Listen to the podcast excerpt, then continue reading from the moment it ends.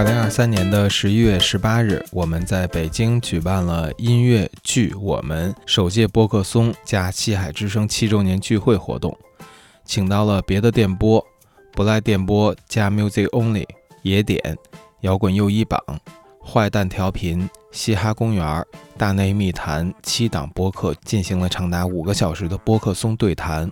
一起庆祝因为音乐的相聚。现在我们把经过修整剪辑过的现场录音内容，按照每个播客一段的形式，分成七条主题内容进行发布。您听到的是其中的一条，另外六条内容可以点开西海之声的节目列表，选择对应的内容进行收听。下面就让我们回到西海之声七周年的活动现场，请和我们一起在声音中相聚。一个，我们欢迎嘻哈公园 West 陈和大宝。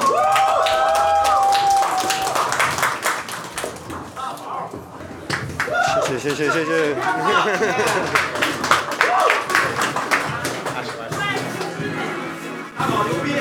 感谢 Wes 和大宝专门从上海来参加活动，谢谢你们，谢谢你们。对，跟大家先说一个情况，本来是给他们订了高铁票，结果 Wes 今天把高铁给误了，飞过来了，临时买的机票飞到北京来了。上一期节目里边还在说那个准时这个事情有多么重要，然后自己误说。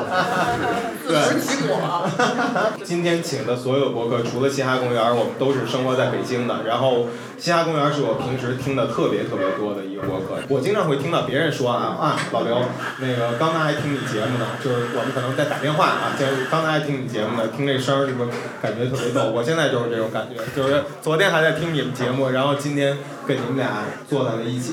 在这个活动的推送里边，我其实说到了嘻哈公园是一个穿越了媒介周期的播客。为什么这么说？因为嘻哈嘻哈公园这个节目是从电台时期开始做的。Wes 能不能聊聊当时在电台做这个嘻哈公园的时候是一个什么状态？呃。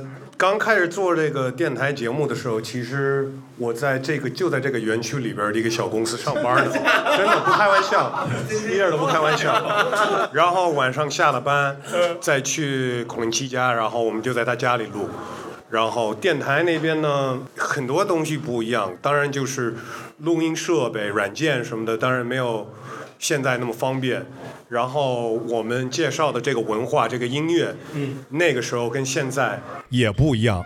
呃，整个这个这个互联网啊，这些信息什么的，流媒体平台那些都没有，所以就是大家接触到一种新的音乐风格、一种新的文化，其实没有像现在那么多渠道。之前你有做电台节目的经验吗？没有，就是一个很偶然的一个机会。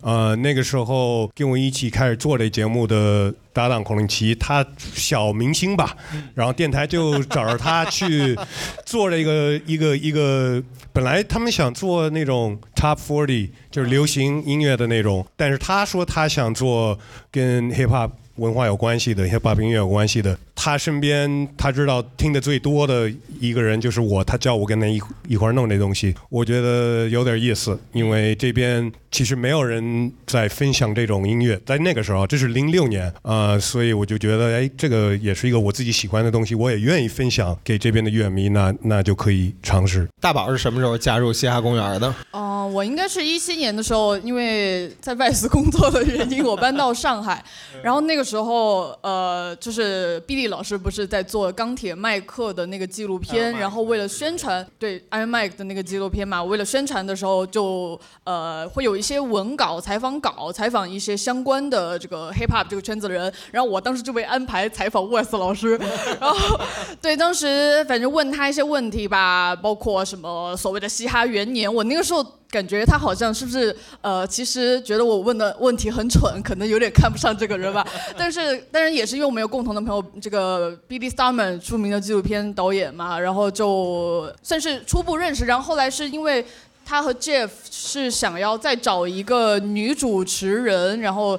可能也是改变一下节目的一些形式。然后是我们的另一个共同的朋友 Bohan 推荐的我，然后我就不知道说，哎，你来这个人的家里面，然后然后我就去了，就一直就做到现在了。哎，那你跟这帮老哥哥混到一起，这这这什么感觉啊？这这有什么感觉？就是中国的女性，你在职场不都是跟老哥哥混在一起的吗？也是今天这个活动唯一一个也不是，后面后后面还有后面还有。对，其实我跟大宝，我们俩同事过一段时间。对，我们经常开电话会，会一起。你在上海，但是我在北京。然后其实一般也说的都是不是很严肃的一些事儿，也没有真正的说工作。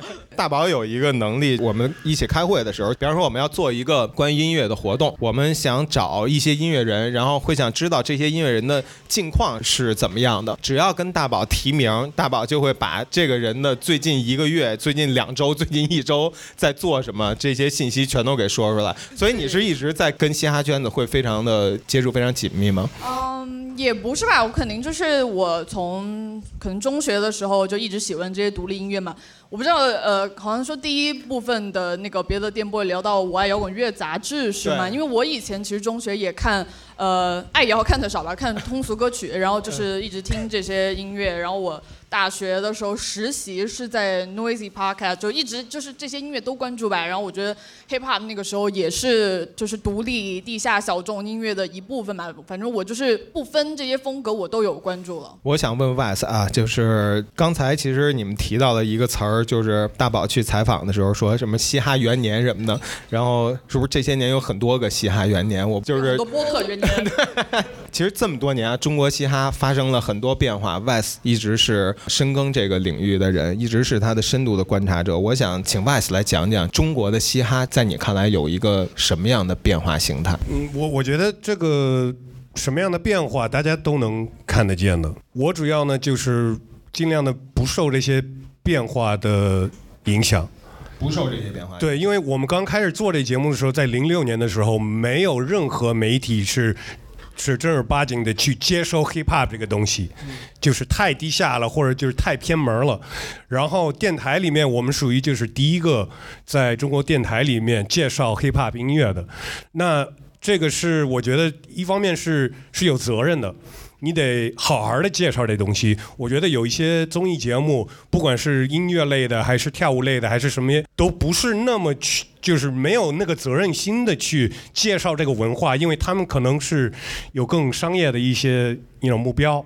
呃，所以我们我开始做这个东西的时候，我觉得这个责任对我来说是很重要的，因为这个音乐这个文化是影响我的生活的，所以我也不能去瞎弄。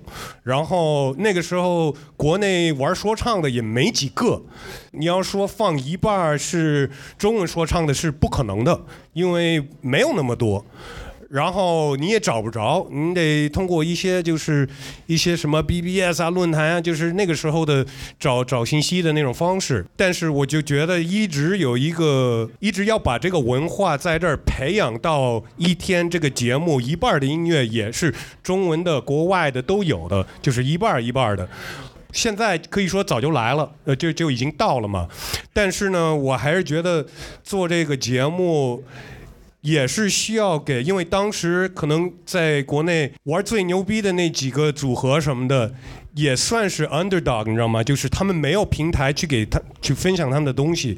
那现在我做这个，呃，还在做这个节目，我还是希望我留这个平台给一些可能没有别的平台会给他们这个这个机会的。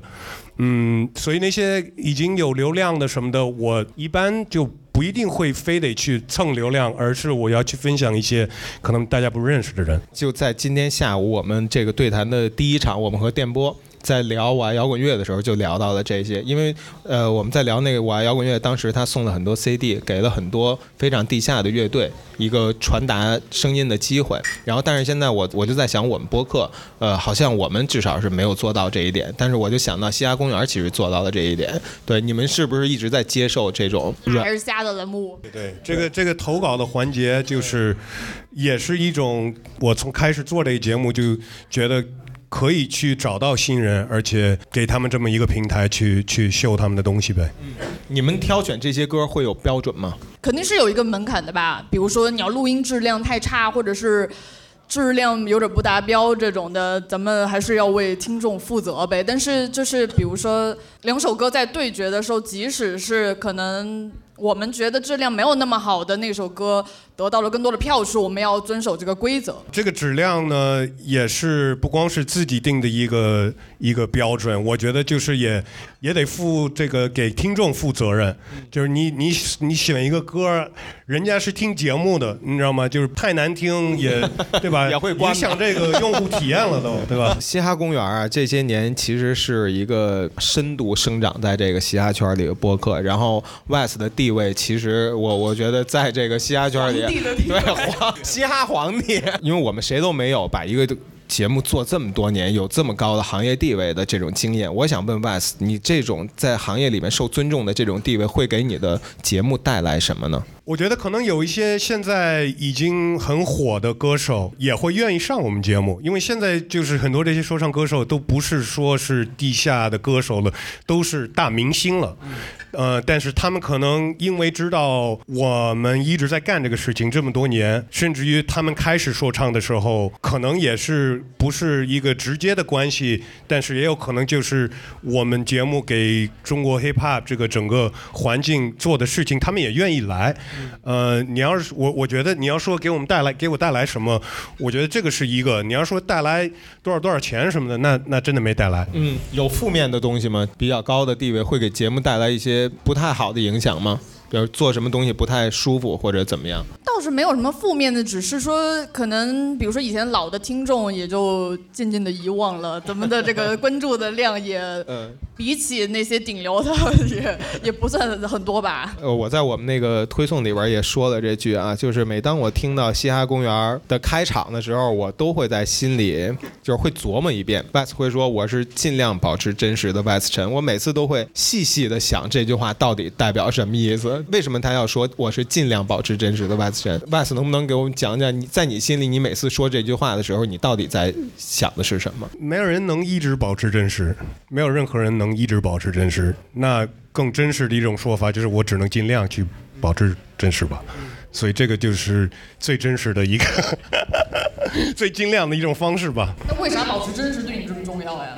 呃，因为我装不了逼，所以就是我，所以可能有的人喜欢，有的人不喜欢，但是我就这样这样这样活得没那么累，反正。那个老哥哥就是挺容易，就是就是你这，我就觉得大宝每次主持节目都给我这种感觉，就是你你听他说话，你不知道他是真的认真的在给你捧，还是在那个，还是在其实是在心里，对对，在挖坑，在在逗你。我我找到对人了，对吧？嗯。我我想问 Wes 啊，就是你们其实有听众的支持，然后像你刚才说有这个大牌的音乐人也会愿意上节目，那就是说唱片公司和音乐人其实也很支持你们。也现在其实播客平台也会有支持。然后我想问一下，这些几种不同的方面的支持，在你们心里有没有一个排序？哪些是最重要的？心里，你你还是数字上 都不是这个，我们有用这个爱发电赞赏的这么一个平台，但是其实听众的那种赞赏支持，呃，连百分之十的成本都到到不了。嗯。呃，然后你说唱片公司，就是我我说的是那些艺人、那些歌手们本人是想是愿意来的，我们没有收过任何唱片公司的一分钱，而且如果我这么做的话，我觉得我推荐音乐也就没有什么意义了，还不如让唱片公司来推荐音乐，或者让他们钱包来推荐音乐，对吧？那你用我干嘛呀，对吧？所以我从开始到现在一分钱就没有拿过唱片公司说说放我们的介绍我们这个我给你多少多少钱，所以那个等于零。可以说唱片公司的支持，我们把它排到最底下。他们可能有有过这种 offer，但是我没拿过。那然后剩下两个呢？它有一个是平台的支持，还有一个是听众的支持。呃，平台只在鼓励我们收听众的钱，因为他们对吧可以分成，是不是 我平台没给我们刚才那钱个刚才那一段？对吗？平台没有给我们钱，平台在鼓励我们收收听众的钱，嗯，然后他们可以分点儿呢，还对吧？对，其实我们这个，我觉得。我还是可能靠一些广告啊，嗯，赞助，然后也自己在努力，可能卖一些周边给听众一些更直接的听众赞助的话，我知道这个门槛是就就有点难，嗯，呃，但是你跟他说我卖你一个东西，我觉得这东西好，这个是一个比较合理的方式，我觉得，嗯，可能是一。八年底一九年初，呃，我们在上海办 Vice Party 的时候，我去过你们的当时那录音室，应该是在前，呃，那叫什么？是叫浅水湾还是？南梦宫。嗯啊，对对，万代南梦宫下面有一个有一个，对对对，我们跟孙玉打过接班。你们现在还在那儿录吗？呃，不在那个房间，但是还在那儿。对，OK。你像我我，因为北京这边的情况我们还比较了解，我不知道你们在上海像做这些东西，呃，像场地啊，像设备啊什么这种东西好解决吗？都怎么做的？能不能跟我们？讲讲，我刚开在零六年的时候，在做电台节目的时候，也就是在家里录呢。然后就是在北京搬过三四五个录音棚，到上海其实也就一直在那儿。哦，不是，也有一段时间在家里录。但是你要说嘉宾都来你家里，也不是很好，所以就是还是最好还是有一个正儿八经的一个录音棚吧。呃，但是现在的。设备，你看就这么一点东西就能录了吗？我们是一就跟那种。外斯哥用的是一个超大超老的台式机。对对对对对。啊，就有大调音台那种嘛，就就，有点录是吗？对对对对。把音乐人请过来会更舒服一点。没有，那就是从零六年一直就是用下来的。然后这个地方等于是你们的一个办公室，一个录音室，是吧？呃，我在想啊，就是如果有北京的嘻哈公园听友，然后我们去上海了。说想参观一些跟那个嘻哈公园有关的地方，有没有这种可能能去呢？我们一周也不一定就对啊。除了录节目的时间，我们并不是说在那儿坐班啊，嗯，一般都是在街上吧，因为我们可能生活稍微街头一点，所以在酒吧、俱乐部里面啊，朋友的烧烤店呀，或者是就是就是这种地方，跟跟听友见面的，一般都是在外边，不会是在我们办公室呢。其实你们的节目就是里边有一个环节，我觉得特别。别逗，就是社会新闻环节。还是得说这个问题是吧？这个是属于那个尖锐问题。就是你说尖锐问题，就是这个是吧？呃，现在有很多节目会比较做，比方说垂直的嘛，我们聊音乐就聊音乐。但是西哈公园有一个环节，两个人会把最近的那个热搜新闻拿出来评论一番。Vice，其实你并不是中国国籍，你会有一个其他的一个视角。然后大宝呢有一个女孩的视角，你们俩会就这个来多聊聊。然后你你最不同意的是他的视角还是我的视角？不是，我有时候会听笑了，我会听笑，我会觉得，呃，也不是不同意，我会觉得，我会觉得你们俩都像，就是不是 怎么说呢？就是呃，不太呃专业，不是不是不是不是，就是对于社会的理解好像有些欠缺。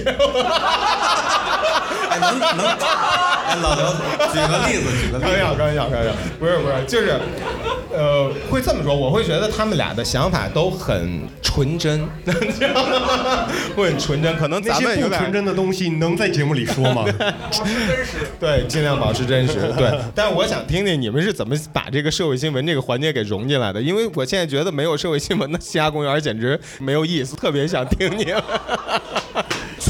肯定还是想说跟音乐这个我们关注的这些什么美国、中国的这些嘻哈啊这些娱乐新闻的新闻吧。但是有的时候你如果全都是什么综艺什么的，好像也国内也也没有什么新闻可说，国外可能尤其外资也不看，对吧？你一说到综艺，他基本上就不往上聊。说了一些综合的。我觉得其实大家除了听音乐。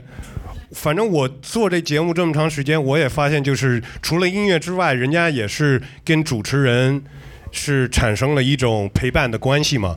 那不光是说他给你分享什么样的歌，呃，你对任何的东西的想法，他可能也不是说一定同同意不同意，但是他可能会好奇，所以我觉得这个也应该。多方面一点，光垂直的音乐的话，我觉得就是少点意思。嗯，尤其可能当这个陪伴听众时间长了啊，有可能大家就是有一种更强的这种连接关系，你会想说一点儿。呃音乐之外的事情，就我们不光光是以对放歌给你的这个状态对。这么些年下来啊，不管是中国的嘻哈还是中国的社会啊，都发生了很多变化。刚才其实 Vice 说了一句，说我就是以不变来应对这些变化。但是我想，《嘻哈公园》这个节目它还是应该还是有一些变化的吧？这么些年，你们会在哪些哪些方面有变化？而我印象一个就是结构的变化是以前有一个什么个人意见。就是每次要选一个比较有点像奇葩说辩论的那个问题的那种的，后来想不出来了。呃，节目会有一些变化，但那些变化不是说是为了这个行业，或者是音乐行业，或者是国内说唱的，或者是或者是流量综艺，不不会不是考虑到任何那些事情去说要做一些变化，而是纯粹的从表达或者是觉得听众的一种体验吧。呃，你们那个辣还是虾，How or not，这应该是一直都没有变过，对吗？呃，也是最近有一些微微的一些改变，比如说奖励啊呃对这些，怎么奖励？或者 或者投票的方式。啊，嗯我想，我想就是比较好奇，辣还是虾？就是比如说，有没有现在的大明星曾经投过这个平台？有啊，啊，艾热艾热最早也投过呀。那当时嗯他是辣还是虾？我我我都不记得了，我都不记得了。嗯，就是那个时候，就是其实可能有更多，我我我都不记得了。也没有想去回看一下，发现哎，他们的嗯，看不了啊，那个都是在零六年电台的时候，就是没有存档，可能在一个硬盘里边，硬盘我都找不着了。对，就是说早期节目你手里其实是没有的。呃，有一个老电脑，可能在那里边，零六到一三的可能在那里边。对，Wes，你其实自己还开了一个个人的博客，叫声聊，它的定位和西雅公园会有什么区别吗？其实你刚刚问的这个，我们聊什么什么社会问题什么的这些，就是可能跟这个也有关系吧。呃，除了音乐之外，我觉得我我其实我觉得大宝身上也有就是更想表达的事情，或者是喜欢表达自己的观点。呃，然后我做那档节目也是。因为我想跟一些音乐之外的人去聊天，然后我也希望我能从他们身上学到更多。因为一般请到一嘉宾到 The Park 的时候，我在替听众问一些可能关于他的音乐，或者是我在问一些问题，就是给他给他抛出来，然后他可以宣传他自己的新专辑或者什么巡演什么的。但是那个就是就是放下一切的，就是不谈聊公事。对，我希望那个，我就是希望就是我们都忘记我们在录东西，然后就在跟一个人聊天，聊到哪里是哪里。声聊你也会请，只是你自己的朋友吗？还是说也会请一些音乐人？不是自己的朋友，就是比较难接触。对，呃，做两个节目也是挺花时间的，所以呃很难让那个节目就是定期的这样更新，呃，但是我在尽量，尽量，尽量，尽量。尽量还是找一些可以聊起来比较顺畅的朋友。呃，对，我觉得这个是最重要的。他是谁？他是干嘛的？我觉得就是聊的有意思。我能跟他聊天这个过程当中，我觉得有意思，那我觉得听的人可能也觉得会有意思吧。也许我不是所有的听众都是这么想的，有的听众也就是要看看这我认识这个人我才去听，但有的不是。但是我不管那个，那个是为了我自己做的。但是我感觉有一部分的嘉宾，你还是很尽量的跳脱，比如说平时认识的像音乐人呐、或者身边的，那当然了像像什么营养师这种，可能本来跟你的圈子没有那么近的那样的主题的人吧。我开始做这个，因为我跟音乐人聊天，已经我自己就觉得无聊了，来回来去就是那些问题，就是差不多那些回答，你知道吗？那我学不到什么，只是我在输出。但是声聊，我就觉得我在这个这个嘉宾的身上，他在给我输出，我可以想问他什么问他什么，他愿意跟我表达的东西。对对对对对，我可能会学习到了一些什么。或者是比方说你来了，你不同意我们社会观点，那我们聊啊。那我想知道你是怎么想的呀？那我知道你是怎么想的。你怎么不纯 你怎么对啊，也不纯洁了也许也许我就改变我的想法了呀。但是不聊的话，现在好多人都不聊天，都出去吃饭都不就看着手机。什么时候你可以把手机放下？像这样，只有录播客的时候，你才会跟任何一个人这么认真的去聊天。那我给自己这样硬来一个制造这么一个机会，我觉得是一好事儿。太棒了！下一个嘉宾是象征老师，和郭晓涵老师，就是《大内密谈》，他有一句话，香香老师有一句话说，做播客是一个很朋克的事儿。其实我觉得你往前倒一倒，我觉得做播客可能也是一个 黑怕的事儿很黑怕的事情。对，所以有时候很黑怕和很朋克说的其实是一件事情，有可能。阶级不一样。还有一个问题啊，其实还是一个有关播客的问题，就是你们其实是一个今天我们请到的所有播客里面啊，有这个爱发电这个平台铺设的。刚才 Wes 说到，其实大家能够直接支持的其实并不太多，是吗？但是你们还是会倾向于，因为我看你们会把呃各个渠道都会把爱发电给带上，还是希望能够获得这种更加直接和纯粹的这种来自听众的这种鼓励和支持，是吗？嗯，我我们就是只在准备一些周边，我觉得这是更可能是一个更好的方式。但是如果你说另外一个方式就是收费，那我觉得我我还是希望大家更好、更容易去听到节目。呃，也许以后会做一些收费的内容，但是常规的节目我觉得应该还是免费的。这个这个我们录的这个是收费的还是免费的？今天的活动也是免费的。我也西海的腰包啦！我也没有想到会有这么多人愿意听一个关于播客的播客，你知道吗？确实，我也播客。对，真的是因为我请我们另外一朋友的事儿，就是哇，你们做一个播客的活动聊播客这个事儿太 meta 了，实在是，我觉得非常有道理啊。然后那今天呃时间很短，难得能把 Ves 和大宝请过来，然后我现在心里就是觉得我，没能更聊更多，就还有点可惜，对，会觉得一个共同聊社会话题。对 对，可以可以期。待你们真的面红耳赤。你不参加？你不参加？我就喜欢看他和别人真的面红耳赤的。那 会吗？会啊，就是他，他是 Wes 会特别争执，不是他也是啊，他他也爱抬杠，你知道吗？所以所以其实这种就是，这种听的有意思呀。两个人一直顺着说就没劲啊，对对吧？没错没错，对吧所以我特别同意 Wes 老师刚才说那句，就是播客是一个提供大家认真说话的一个媒介，就是只有在这个时候，大家去认真的组织自己的语言，表达自己的观点。在日常中，其实大家已经慢慢的习惯用一种所谓高情商方式，把一些关键东西划出去。是这也是我觉得一种 real 的方式。而且我觉得不拍视频其实更容易。更自然一点。对对对，很多人一知道在拍视频，可能就哎我也不抬杠了。其实那儿有我知道在拍什么，知道今天在这儿。好吧，那就尽量纸短情长，这 叫对对时间卡也也，我们就非常感谢，尽量保持真实的。谢谢谢谢，感谢可爱的大宝从上海远道而来，感谢感谢大宝，谢谢谢谢谢谢谢谢泽胖。